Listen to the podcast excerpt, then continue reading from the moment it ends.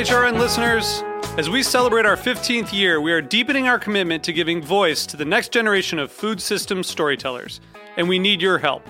Our internship and fellowship programs help activate new possibilities for underrepresented and underestimated young people through experiential journalism, audio engineering, and production training. Through these unique programs, HRN helps food equity stewards build essential workforce readiness skills that expand their potential and foster economic mobility. Please consider supporting these critical programs. And with a minimum donation, you can be entered to win a dinner for two at an amazing restaurant in one of eight cities and tickets to a concert at a great venue in one of those cities. We have incredible partners across the country who have donated, as they also share our passion for helping to educate the next generation of food systems storytellers. Check out heritageradionetwork.org slash 15 to donate and enter to win today. That's heritageradionetwork.org slash 15 to donate and enter to win today. And make sure you donate before March 31st. Thank you. You're listening to Heritage Radio Network. HRN is food radio supported by you. Learn more at heritageradionetwork.org. Today's program is brought to you by Korin, a supplier of Japanese chef knives and restaurant supplies. For more information, visit korin.com.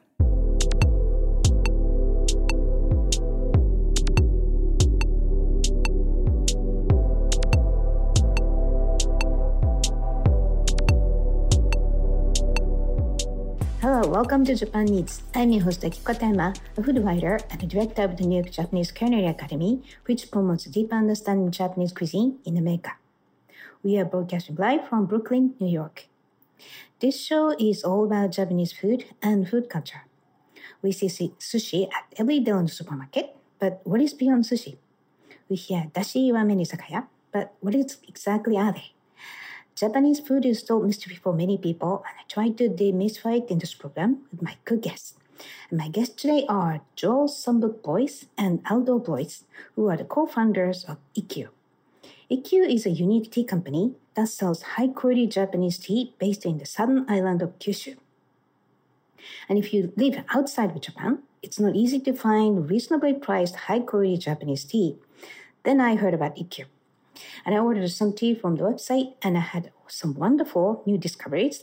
And of course, there are other great Japanese tea companies, but I got particularly interested in Ikkyu's focus on the terroir of Kyushu Island.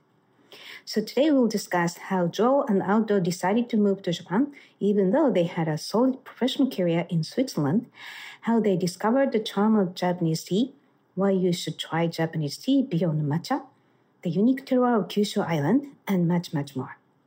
But before we start, Japan is available on the Heritage Radio Network website, as well as on iTunes, Stitcher, and Spotify as a podcast. So please go to iTunes, Stitcher, Spotify, whichever you listen to, and subscribe to Japan, Japan Eats.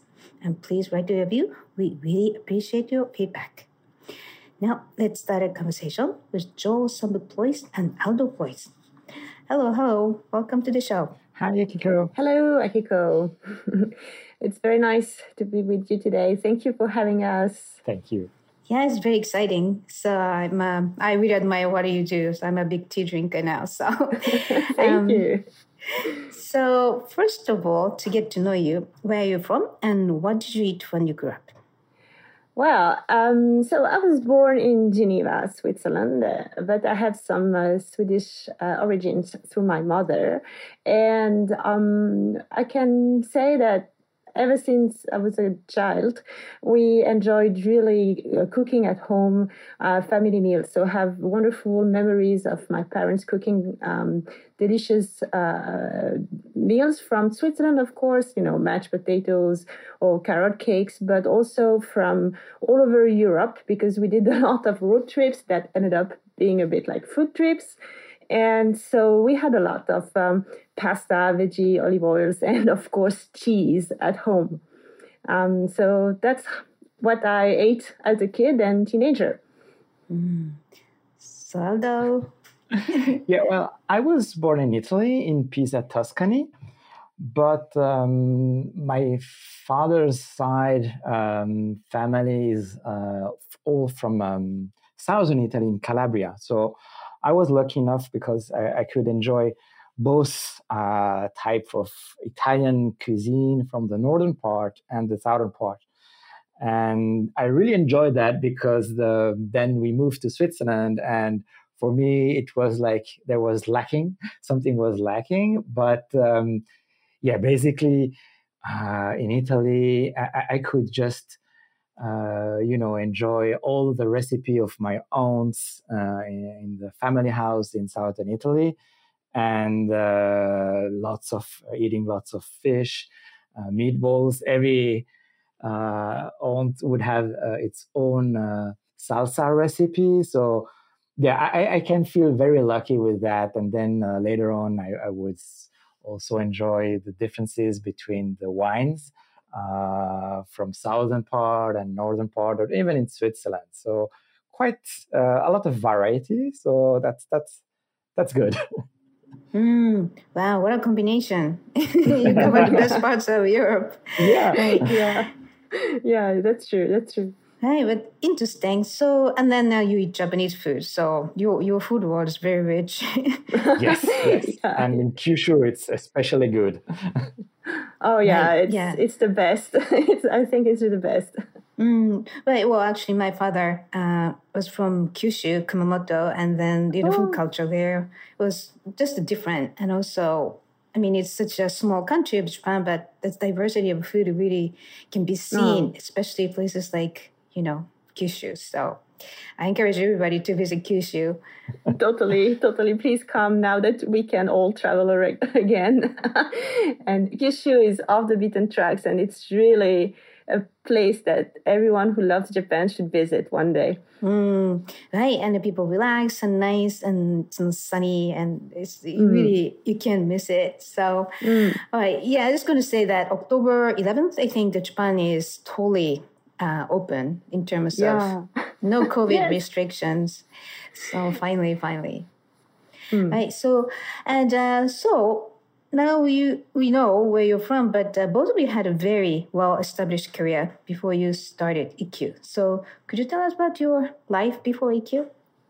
Right. So there's a life when we were back in Switzerland, of course, and there's a life in Japan before we uh, started Ikkyu. So before we left for Japan, I was uh, basically in the legal industry. Um, so it's very far uh, from the tea world and really not as fun and exciting and really not as good, of course. Um, I graduated with a PhD from Geneva University and then I got a Swiss bar degree and after that, I was like, all right, I want to do something else with my life.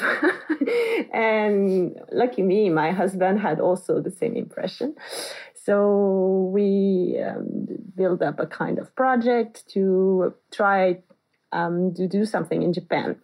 And our first years in Japan, at first we were in Tokyo, in fact. I was still a bit in the academic world, but um, with Aldo, we had our own business already. And uh, there I was a part time consultant and I did a lot of market researches for overseas exporters interested in Japanese food markets, but also for Japanese companies looking for solutions overseas. And so we already had, like I would say, our fingers in the food industry at that time. Mm. Okay. So, what about you, Aldo? Your life before Ikkyu?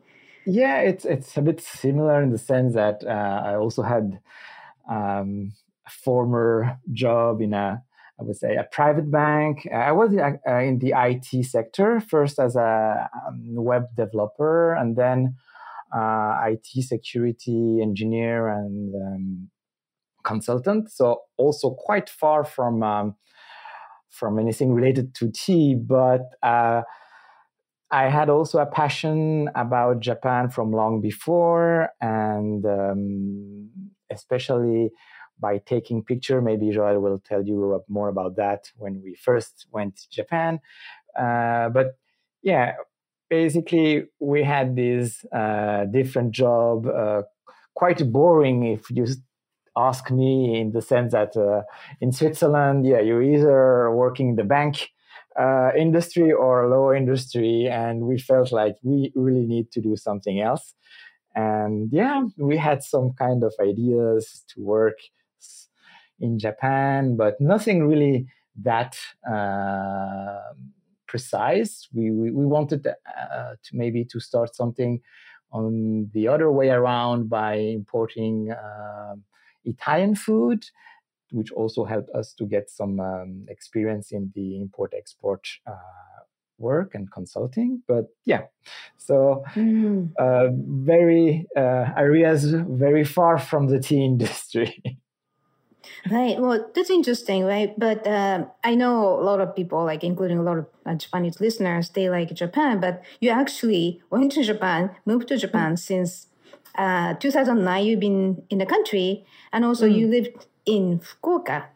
Mm-hmm. so, well, instead of Tokyo, you live in Fukuoka. So, what's the the missing piece pieces of uh, the puzzle? Mm it's a well it's a long story i mean coming here um, even if 2009 is already 13 years ago but our first connection with japan started 20 years ago exactly 20 years ago when we came for a honeymoon and it was a very long and beautiful honeymoon because you know european vacations and uh, uh, a comfortable budget so we, we were so privileged we could enjoy Japan with all freedoms and we could travel around. And well, one of our very first places we, was Kyushu.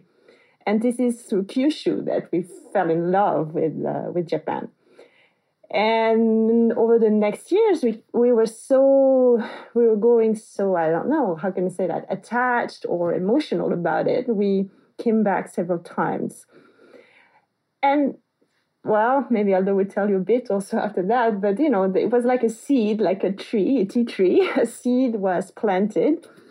And at some point, we were like, you know, this is getting expensive coming here every year. Why, sh- why don't we live here for a while? Let's try to, to build a project. I mean, you don't do this overnight. You have to, to build, to plan, to, to have a goal, right? So that was two years I think, two years long preparation. And the thing we didn't plan, of course, because life will never help, is that we didn't come here, just the two of us. We came here with a three months old baby in July 2009 in Tokyo. So that was, of course, awesome, exciting, but also very scary. Being young parents away from everyone in a foreign country. Um, but that's what we did. And we had just, we wanted to stay maybe between one and three years. I had connections with academic circles and so on. But of course, life happened again. And in this case, a very awful thing. And that was the Tohoku earthquake and Fukushima mm. disaster. And we were it's in Tokyo. in 2011. Yeah. And we were in Tokyo on that day. So, obviously we were not like in the worst part but it was already bad enough. And you know we had gone through chernobyl as kids and you were like you may have to make quick decisions. And we we actually packed everything in two days and we moved to fukuoka. Just to you know take a breather figure out our chances our options. Hmm, and wow. well yeah well i would say those were like kind of make or break situation. Um, but at the end, because we had friends here already and a little bit of business connections, and above all, we did not want to leave Japan. We were not done with what we had started. So we decided to start again and start from scratch, reset the whole thing. And we decided to build new roots here in Fukuoka because we fell in love with this city. I mean, you have the sea, you have the mountains, you have the food, the nature, and we're just like, this is, we have to try. And it's been, mm. it's been, it's what, now 10 years, 11 right, years. Right, right. So the sea seeds, the, the first seeds are planted in 2020, I know, the uh, 20 years ago on your yes, honeymoon. Exactly. So. Yes, exactly. right. Yeah. So, um, but here's the thing. So now, um, what was your first encounter with Japanese tea, and mm. how did you like it? Mm. Because you are in a tea, uh, tea business, hundred percent. So we have yeah. to know that question's answers. Um, uh, from from me, actually, I it's it's kind of strange maybe because it all started thanks to my father who who you you may guess had absolutely no nothing to do with green tea in Japan, but uh, he loved and he enjoyed watching old movies from uh, Akira Kurosawa or uh, Yasujiro Ozu, and we would watch them together. I really have fond memories of uh, watching these old movies at night with him. And you know, these were stories about uh, sometimes samurais, uh, but also a very casual situation um, in Tokyo during uh, after war years and so on. And somehow this was the start, I think, from my uh, interest in Japanese culture. But when you, you watch these movies, there are all, you know, it's it, they, these are old movies and the rhythm is quite slow and you have these long dialogues. And from time to time, you, you, you happen to have these maybe short moments where uh, people would would talk to each other. The samurai would talk to each other in a very calm uh, moment, uh, and usually there would be tea and so on. And this really struck me somehow, and uh, it, it, it, really started something for me uh, about Japan. And you know these Zen-like moments uh, before the battle, or anything like that, or a, a very important decision to make about uh, a job or so on. And these movies really uh, stayed with me and i would really look into the japanese culture. And of course they would talk about um, japanese green tea um, how the samurai would uh, um, drink uh, green tea before the battle um, and such things and then i also worked um, before working in the IT industry. I worked for a couple of years as an accountant in a um, library, a comics shop, uh, where there were a lot of uh, Japanese uh, imports. And so I could also benefit from that and enjoy other aspects of Japanese culture. So this is a bit of the start of my passion about Japan. And uh, later on, I, I, remember when I was actually working in the banking industry, uh, it was quite stressful, but I was, um, our uh, apartment was quite near from um, the, the, the, office where I worked, and I could come home to every, every, uh, at lunch every, every day. And I would almost every day uh, before getting back to work, uh, prepare myself a matcha very slowly, putting my old records and listening to the music and just have this moment, you know, very calm moment where I focus on doing the matcha and and just focusing on my gestures, the the the, the, the taste of the matcha, all the, the tasting notes, and so on. So even though I didn't know a, a lot about that, it's just it was just about the moment just this mm. preparation, mm. this uh, this break, uh, as we will maybe talk maybe later about, but this break, and not not not thinking about anything else, just preparing the match, enjoying it, and and yeah, that's that's I think mm, how interesting, right? Because um, like young boy, like you know, adult sparkling eyes, looking at the samurai drinking tea, and this is such an insi- insightful, you know, like inspiration. because I think it's well, seriously, um, the samurai drank a lot of matcha for you know calmness yeah. and focus. So it's just a really it's not just a coincidence. That's the yeah. big part of the history too. And uh, like you mentioned, you don't have to study tea ceremony. You can have that moment. Even absolutely, uh, listeners, mm. if you know they want mm. to drink by tea and drink, and your mm. day is different if you have that moment. So yeah, yeah that's a big yeah. part of Japanese tea, not just the green leaves um, prepared very in delicious way. So, um, mm. so uh, what about you? Um, Joelle? Well, it's not as I would say inspiring as Aldo. I have to say, because my first encounters, it was also more like back in Switzerland, and it was, uh, you know, with the very standard uh, kind of blend tea they would serve in restaurants just to go along with your Japanese food. We had just a couple of sushi restaurants back in Geneva back then, and it was really expensive, really high end uh, restaurants. I mean, we're talking 20, 25 years ago. But the tea there was not really extraordinary. It was mostly powdered green tea, not even matcha, or um, simple hojicha. So I was like, yeah, why not? But I, at the time, I had really no epiphany or and even when we first came to Japan at first it was also going you know to sushi trains or small restaurants and I never could um, imagine the world that was behind it um, because I simply did not know where to look. And it's the sad thing I think when you come to Japan it's that we will talk about that later, but the domestic industry is shrinking.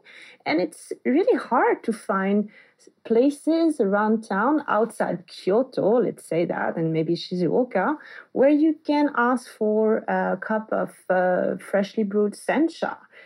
Matcha is, of course, very popular. But so, as a tourist, when we came here at first, um, it wasn't that great or like uh, eye opening. This really came later for me. Right. Well, it also depends on what kind of the quality of tea really matters. Yeah. And yeah. Uh, it's just a free, you know, like pre-made tea and served mm. from a, you know, the temperature maintained pot that doesn't have flavor. But once you make a fresh tea leaves yourself, it's a whole different beverage. Exactly. So, mm. Yeah. Right. Yeah.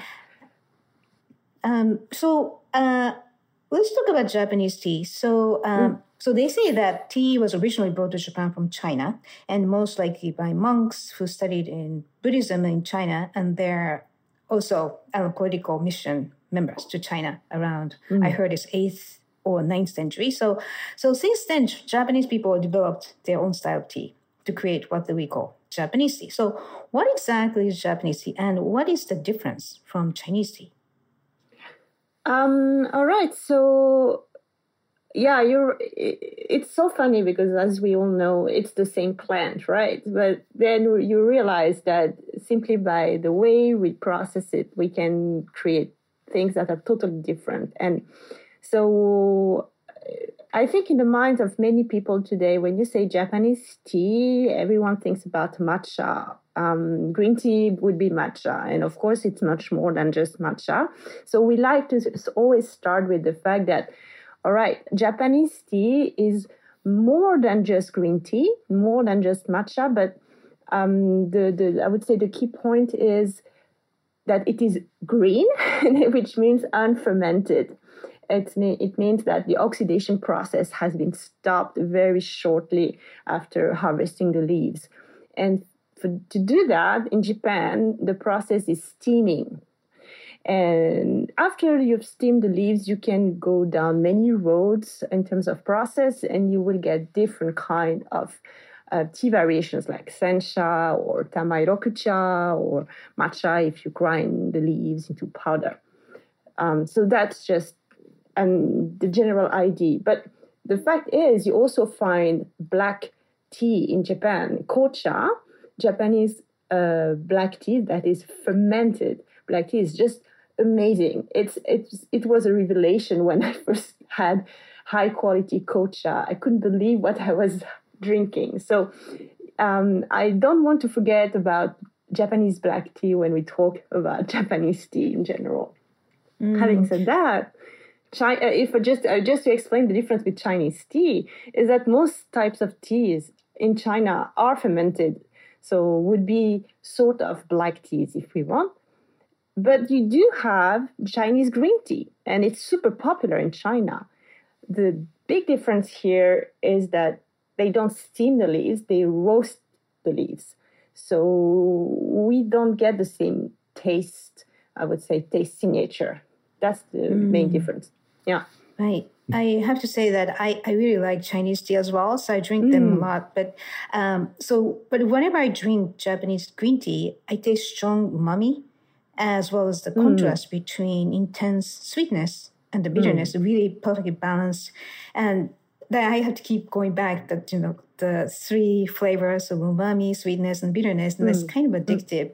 And it's just also, I mean, it's the color is really just a steamed green, like you know, boiled spinach. Just the kind of idea of you, you freeze the color as well, so mm. it's stunningly beautiful, mm. and. Uh, I think, or you can talk about the health benefit, this which, which mm. probably is a, a, whole another story. But you know, like a theanine and EC, EGCG, mm. which I heard is, uh, you know, it's unlike antioxidants, and I heard mm, it could be mm, hundred times more than Chinese green tea. So maybe processing uh, main mm. keeps that uh, antioxidants yeah, more lively, right? So yeah, but um, you mentioned there are many different kinds of Japanese tea. So let's talk about it. So, what are the most popular types of Japanese tea in Japan? Um, I would say, of course, so in Japan now uh, it's true that matcha is also um, getting a lot of uh, traction. It's very trendy, um, but the thing is, in Japan, the um, Japanese green tea, uh, as you drink it with you know your loose leaves and so on, is still seen as something as a, an older drink for older people because younger generation are just into the bottled tea and they don't really know all the differences uh, of of Japanese green tea. So whenever we serve uh, Japanese green tea to some friends, uh, even if they know a, bit, little bit about that, they they quite quickly say, "Oh, but you you you know much more than us," and they they they are also like very surprised about what they can taste uh, from their own. I mean, uh, you know, uh, countrysides area and so on. And um, yeah, so so I would say after matcha, of course, the most popular is sencha, even though, as I told, uh, it's just not really popular among younger people. Um, there is also um, hojicha that people can enjoy because it, you know it's it's quite uh, similar. It has an, a, a, taste similar to coffee, so it's also quite uh, popular here with hojicha latte, like matcha latte. Uh, maybe less uh, popular, but that has lately um, also found some, uh, I would say, aficionados is Dento Hon Gyokuro because uh, it's very expensive and you have this incredible umami and um, the taste is absolutely out of this world and you can really have you now have some uh, specialty tea shops that only serve gyokuro um, in a traditional way and uh, very i mean very expensive one. So this is also something that is uh, in some i would say maybe more in tokyo than um, in, in smaller cities. But uh, yes, Dento Hongyokuro is also uh, getting some uh, popularity uh, into mm. connoisseurs. Uh, I would say, yeah, for connoisseurs. Right. So. Yeah, so um, I, I grew up in Tokyo, and then so my father somehow did really like hojicha. It's roasty type of tea. And then yeah. I think the majority of household never drink matcha all day because you're going to be totally over overly caffeinated. And matcha is not cheap at all. So no, matcha, no, no. gyokuro, they're they're a special tea that mm. you need occasion. And yes. um, usually people drink uh, sencha, which is beautiful green tea. Or some people like my dad, he just had a particular preference to hojicha. And also I, I mm-hmm. genmaicha is a sweet nutty you know it's like a mm. like rice cracker mixed in kind of tea so mm. there are uh, misperceptions about you know the everybody drinking matcha like everybody in sushi in Japan every day. Yeah. That's not true. That is not true at all. So yeah, those are the idea of I think uh, listeners should know. Um, you can drink tea all day, like drinking water, but to get the benefit of health also. And sencha, hojicha, I mean, the genmaicha. These are probably the most daily consumed types of tea. Mm. And then if you want to open up a wallet, then gyokuro and matcha is like high specialty tea. So I think it's important that people don't understand, like, you know, Japanese people eat sushi uh, maybe once a month or every two months or something. And they don't eat sushi every day. It's the same idea of, yeah, how it should be consumed. Because if you drink matcha all day, you, you're going to be in trouble. So, anyways, um, so there are main tea production reg- regions in Japan. And Mm. so, can you tell us about that? Yeah, so usually what you find information where the um, regions are like ranked in terms of yearly production. So there are a dozen of tea producing regions in Japan, but um, the six, I would say the, the six main regions are first um, Shizuoka. It's the largest tea production, that's for sure.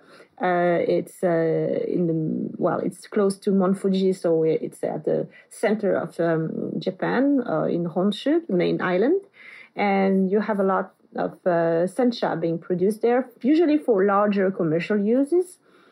Um, and the second uh, region is Kagoshima in Kyushu. It's the southern uh, prefecture of Kagoshima. And uh, what's really what we love about Kagoshima, beside the fact it's so beautiful, it's really you weep. it's so beautiful. You want to weep sometimes, and you have actually the ocean, and you have a lot of um, active volcanoes. So you have a layer of ash covering the fields, the soil on a very frequent basis, and it has, of course, an impact on the soil and on the quality, on the amazing quality of the sencha growing there.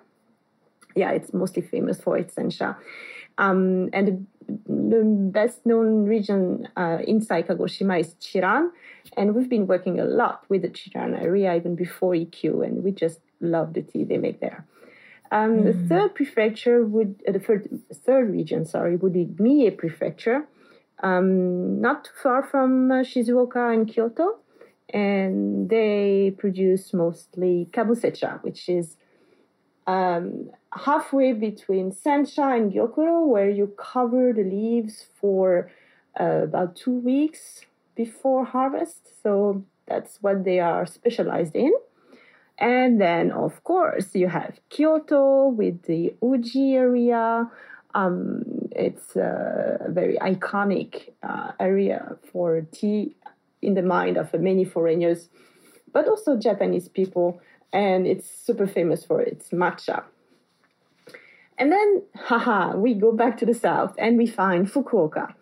And we find Yame, which is a smaller region inside Fukuoka. And there, uh, they grow any kind of tea, but the specialty, what is so famous for, is Dento Hongyokuro, the tea that Aldo mentioned before. This is the king of green tea. it's like it's champagne, it's caviar, and it has the price of champagne and caviar too.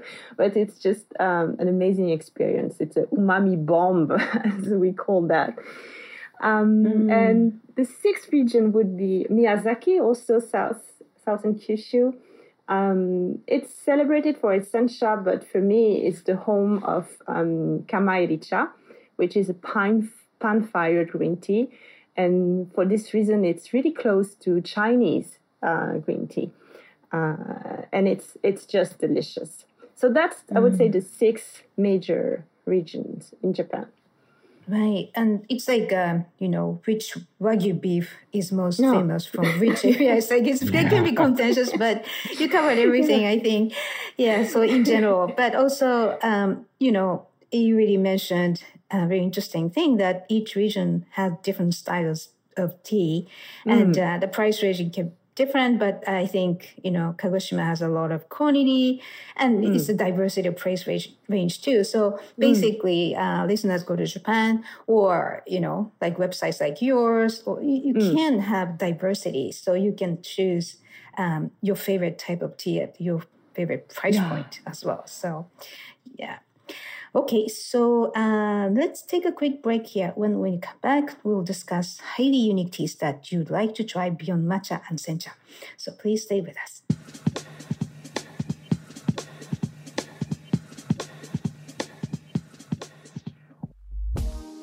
Today's program is brought to you by Korin, a supplier of Japanese chef knives and restaurant supplies. Korin is proud of their Japanese culture and traditions, but they want you to know that their products are not just for Japanese restaurants. Their knives and tableware bring out the best qualities of food from every culture and fit into every restaurant, from French to Pan Asian to American, and that is why they are located in New York City, where people from every country in the world come to eat. Korin's Tribeca showroom is home to the most extensive collection of Japanese chef knives in the world, including Japan.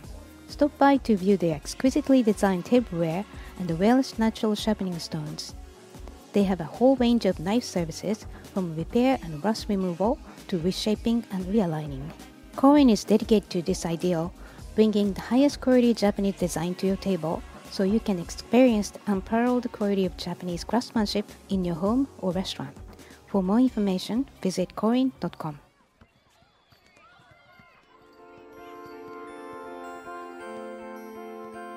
Hi, I would like to make a toast. Imagine yourself setting the table in mouth-watering colors and wares, wearing that beautiful apron that flows like a gown, curating a playlist that evokes a loose, limber atmosphere so you can dance while you cook your way into a world of play and mischief, extending a warm welcome to your guests. Dear listeners of Japan Eats, I am Mariana Velasquez, author of Colombiana, the cookbook, and I live by the ritual of the table. And that's why I created a line of hosting wear, Casa Velasquez, as an extension of my life, extolling that sense of home, retiring any critique of the moment, and fully embracing your cheeky, imperfect, unbridled self. Come with me to casavelasquez.co and reimagine your hosting essentials so we can set the tone for your table and home. Casa Velasquez is a mutual supporter of Heritage Radio Network. Welcome back. You're listening to Japan Eats on HRN Heritage Radio Network. I'm your host Akiko Katayama, and my guest today is Joelle Sambuc Bloise and Aldo Bloise, who are co-founders for Ikkyu. Ikkyu is a unique tea company that sells high-quality Japanese tea based in southern island of Kyushu. So let's talk about Ikkyu. So what is Ikkyu and what is your mission? That's a good question. Well, um, we have many missions and and a lot of still a lot of work to do uh, because yeah, we have very nice project coming in. But Ikkyu is really this, um, as I mentioned before, this moment uh, we want to focus when we prepare the the green tea because actually Ikkyu means one break so having a break and this is something that we really want to focus on uh, it's not only the, the taste of a tea but uh, everything that goes in between when you prepare it when you choose your uh, cups uh, and you, you need to make this break. So this is what we really want to to to share with our, our customers. But of course what we want also to do is to really to create a bridge between um, local producers in Kyushu, very small producers sometimes, and who put so much energy in, in uh, making a, a exceptional green tea, but um, sometimes I struggle to to actually um, market it, um, especially uh, on the international market. Only also because it's it's another business it's difficult you need to have maybe a website to um, to handle international payment and so on and they simply don't have uh, the energy the resources to do that. So we try to to make this bridge bridge for them. And we we put uh, our platform uh, at their disposal so they can sell their teas through our brand. And especially now that uh, i mean after two years of covid that was very tough on many uh, producers because uh, they rely a lot on uh, fairs to sell their tea. So when covid struck uh, there were no more fairs and so they they had not so many means to sell it.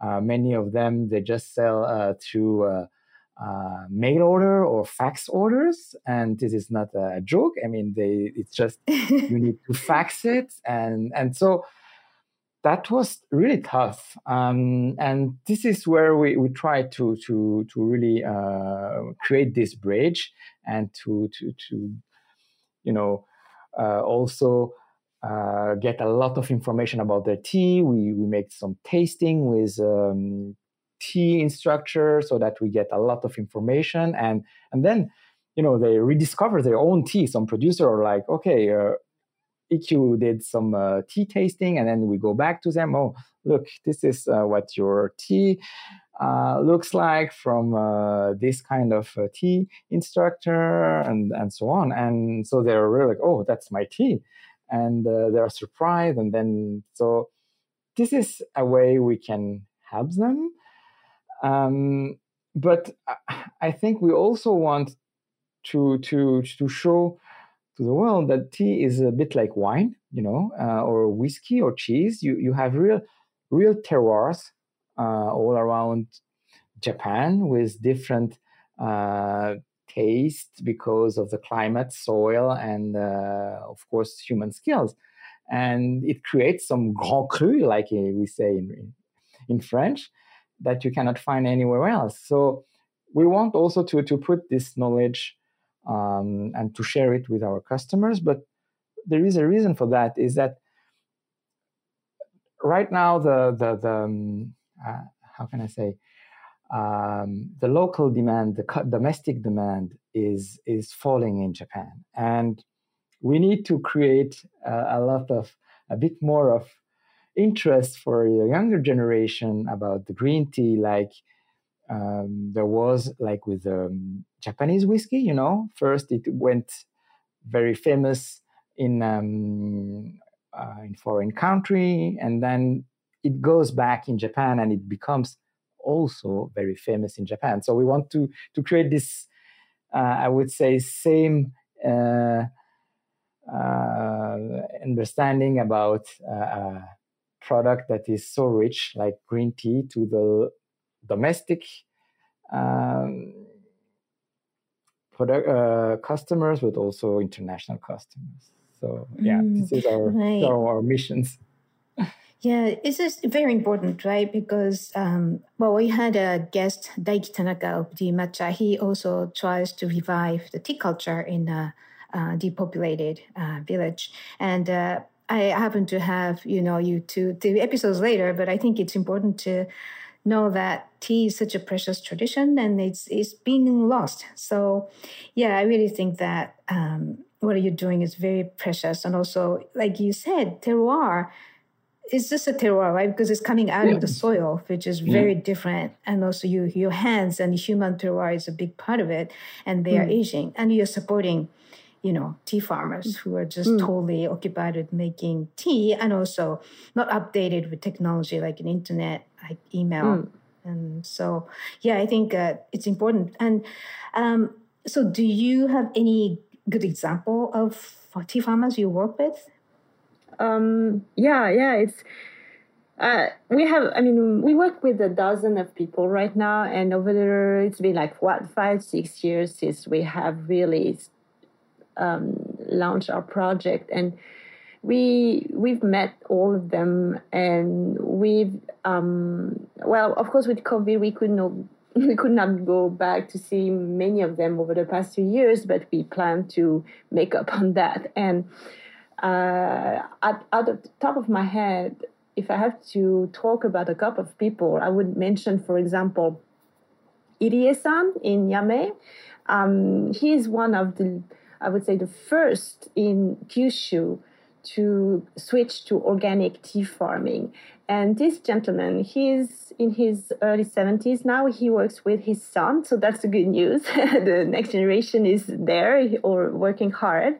But you know, he had to go up, up, up in the mountains to create his own field, clear the field to make sure there would be no contamination. And the work this demand, I mean, it's just I mean, all agricultural work is so hard all around the world. So you cannot really have a competition. But when you see firsthand what it means, and all year long they have to weed out by hand without pesticides, anything, the field, this is just like it's a vocation So we have Irie-san and his son, and also close by, also in Yame, in Hoshinomura, we have this gentleman in his 40s. And he's a specialist of Dento Hongyokuro and Japanese white tea and kabusecha, Takaki-san. And he is also someone who is just so skilled and devoted.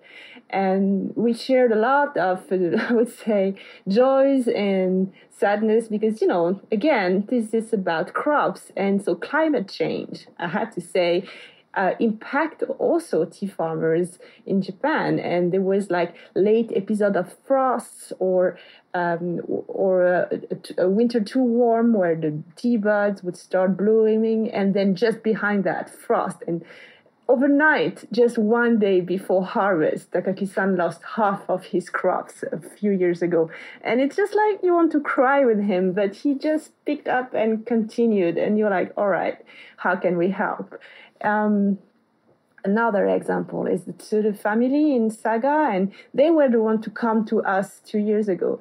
And again, it's a father and son a business, just the two of them.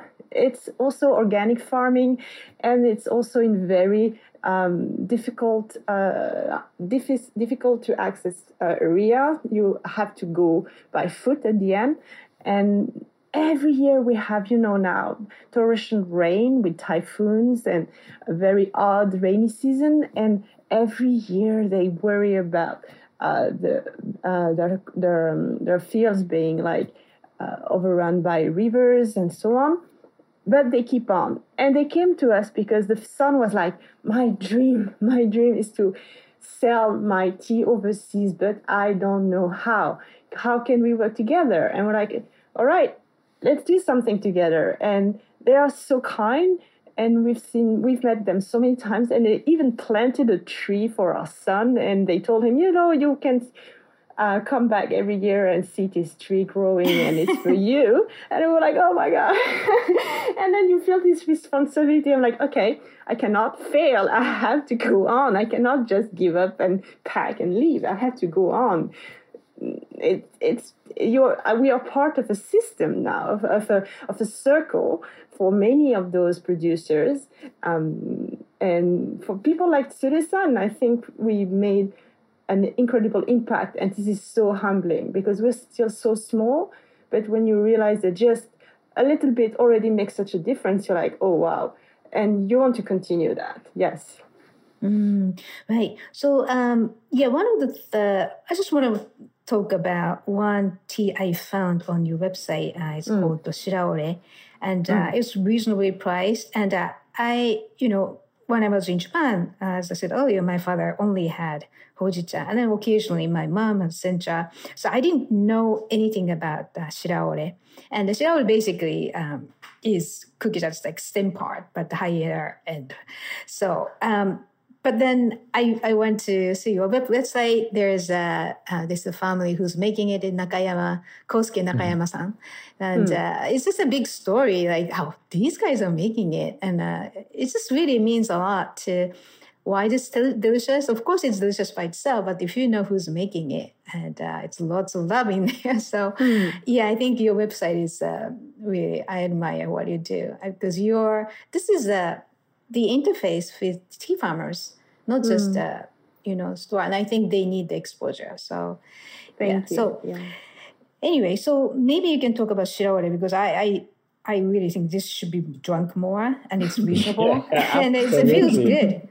Yeah, yeah, so, yeah, yeah, We love we it. Love, we love it.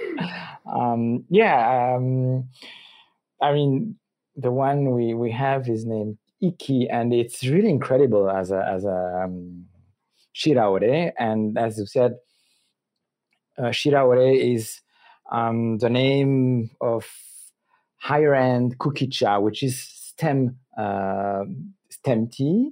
So uh, you you include stems and twigs and so on.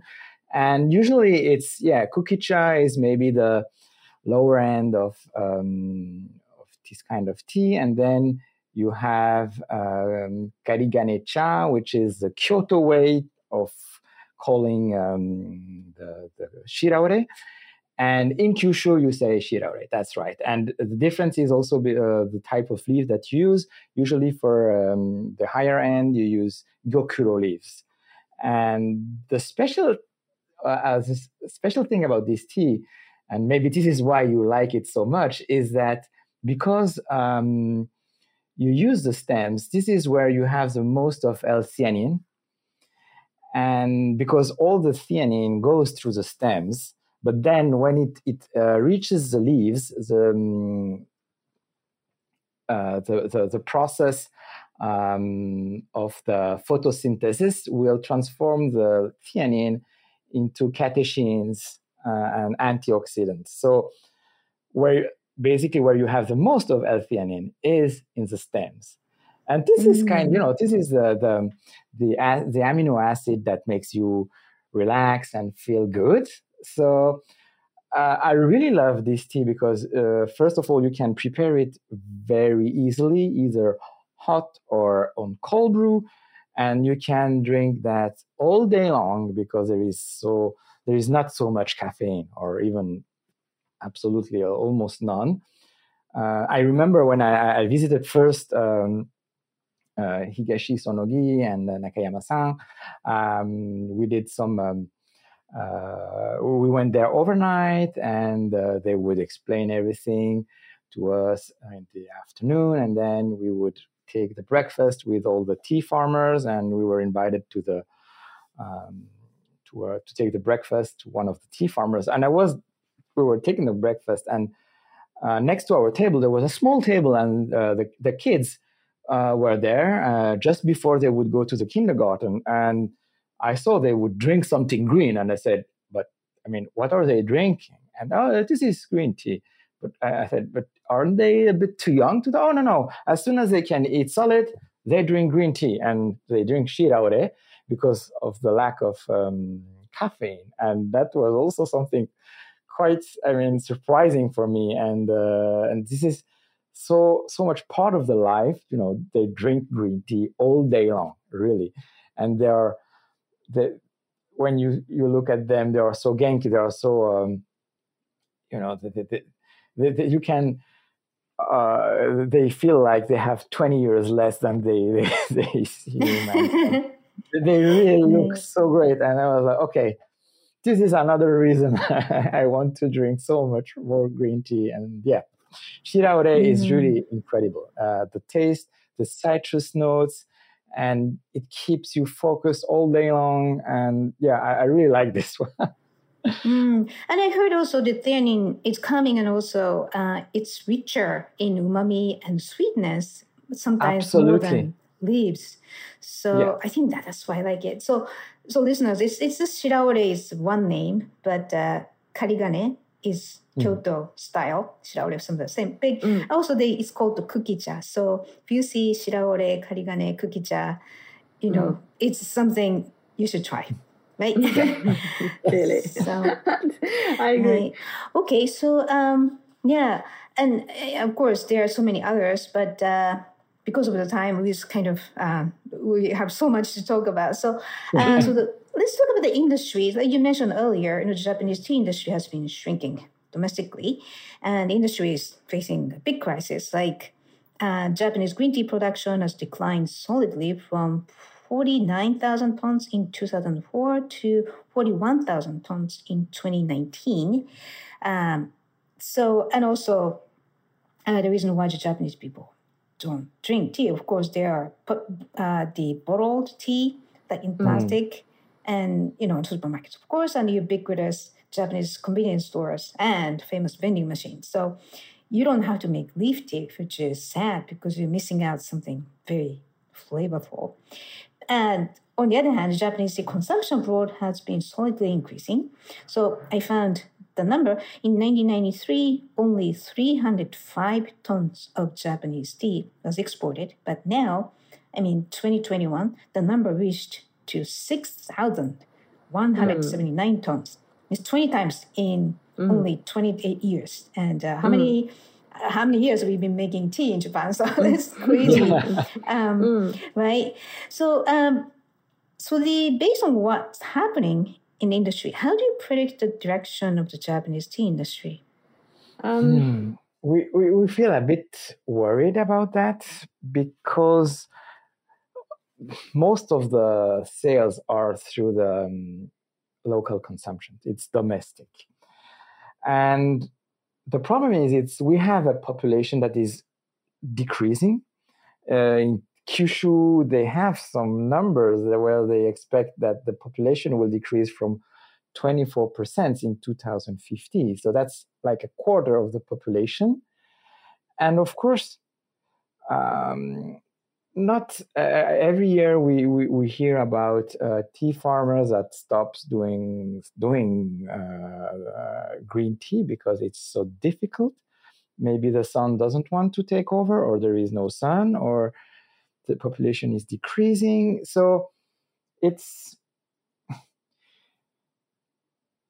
fortunately the, the exports are doing better and better for every year. So this is very good news, but there, there is there is a challenge really to to to make uh, the, the, the, domestic uh, consumption increase. That that's I think what I'm a bit worried about, and that uh, yeah, many, and yeah. yeah, and I just I would like to add that of course, it's super, it's great to see those numbers, the numbers you gave, Akiko. But at the end, this benefits only a handful of actors in the tea industry, the biggest one. And you will never, it, it will barely benefit the smaller producers, the one who make, like I would say, the most, the, the, the teas with only you know very small tea fields they can never interest a big trading company. They cannot sell at a price that uh, large buyers overseas will find interesting and not to mention the quantities. And we see this ourselves. We know we we you know we have like also a wholesale program but uh, we have to focus on only a handful of teas if we want to meet uh, the interest, the, the, the needs of, uh, I would say, larger buyers, because the production cannot follow. It's just mathematics. So that's that's a bit worrying in the sense that we need also to support um, the, the smaller productions. Otherwise, you will have like um, just a, a couple of big players maybe buying leaves at very discounted sales from producers just focus from farmers who just make the rollies aracha and don't process it any any anymore. And so of course the matcha craze everywhere is great news but what matcha what level what quality are we talking about and um, if we want to help the local industry the quality what the teas that we celebrate uh, with our website and the skills and the Grand Cru and the terroirs, we also need to help um, the smaller actors, I think. And that's what we strive to do, but we cannot just be the only one. I mean, it's not just a handful of foreigners in the, in the office in Fukuoka who can change that. But so we right. want to raise awareness among tea lovers over over the world, and it's great to have this opportunity today to talk with you. That um, if they have the chance, the means, and the opportunity to help also the smaller producers, like smaller wine producers, like you know, quality local production, then yes, it's a let's try to do this. Mm, right. Well, this reminds me of uh, you know the change in the sake industry. So, mm. uh, the sake industry took the same path, the declining consumption domestically, and then the overseas demand shot up thanks to the popularity of Japanese cuisine. And then uh, the sake became more premium. That was the right mm. focus. And the small producers can focus on quality rather than you know, just uh, try to compete with pet bottles. mm-hmm. yeah, yeah, tea. So I really want to see that, you know, that you're doing a great job introducing amazing high quality producers. And I think this motivates other younger generation mm. to be premium tea producers. So I think Hopefully. what you're doing is very yeah valuable. So um, what are your plans and dreams? Joelle, hello. what? uh, um, um, yeah. So we want to, to of course, uh, continue what we are doing right now and create more connection between customers and producers with many original projects. And of course, now that um, you can visit Japan again, um, it, it's it's a great thing to to come and visit maybe the the, the farmers and see how it works. Uh, there are some um, stayover that maybe will be able to to be accessed again uh, to um, making uh, some uh, green stay homestay and this is uh, if we can promote that this is something that we will do um, of course uh, what we want to focus is to find new new tea and create more content. So by visiting the producers again taking pictures um, see if uh, they have something new to to um, propose us. And um, maybe one of the dreams that we have is to maybe sometimes open a real shop to give the same kind of a tasting and learning experience that you can find in our online boutiques. So that would be really a great achievement and um, but yeah basically to, to continue to, to create this bridge um, with many other farmers, uh, as as many as we can, and enjoying the tea that we we select. And yeah, it's it's it, it has become our passion. So we yeah. there is a lot to to to to to uh, to do and uh, to enjoy ourselves with with green tea. Mm, right. I think uh, the farmers uh, looking at you and they know you're enjoying and sharing the same passion. So I think that that's why you've been so successful too. Thank you. Hopefully. Yeah. Yes. So good luck. And then that, where can we find your updates online and on social media? So, of course, um, feel free to visit us at uh, ikkyu-tea.com. So, Ikkyu is uh, I-K-K-Y-U. Um, we have um, we send out newsletters every week or so with news and uh, introducing new products and um, also exclusive offers for our newsletter subscribers. And of, we can also you can also find us on Facebook and Instagram. Um, we just actually this weekend we just launched our new uh, revamped online shop. So that was also a big project that took us uh, some time to complete.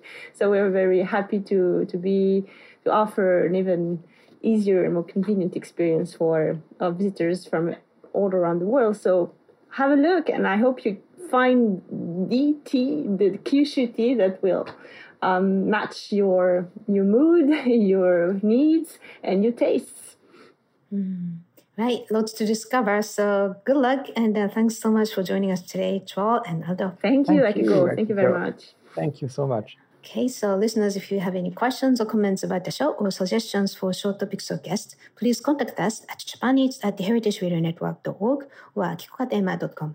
Japan Eats is a weekly program and always available at heritageradionetwork.org, as well as on iTunes, Stitcher, and Spotify as a podcast. Our engineer is Amen Spenjan, and thank you for listening. I will see you next week.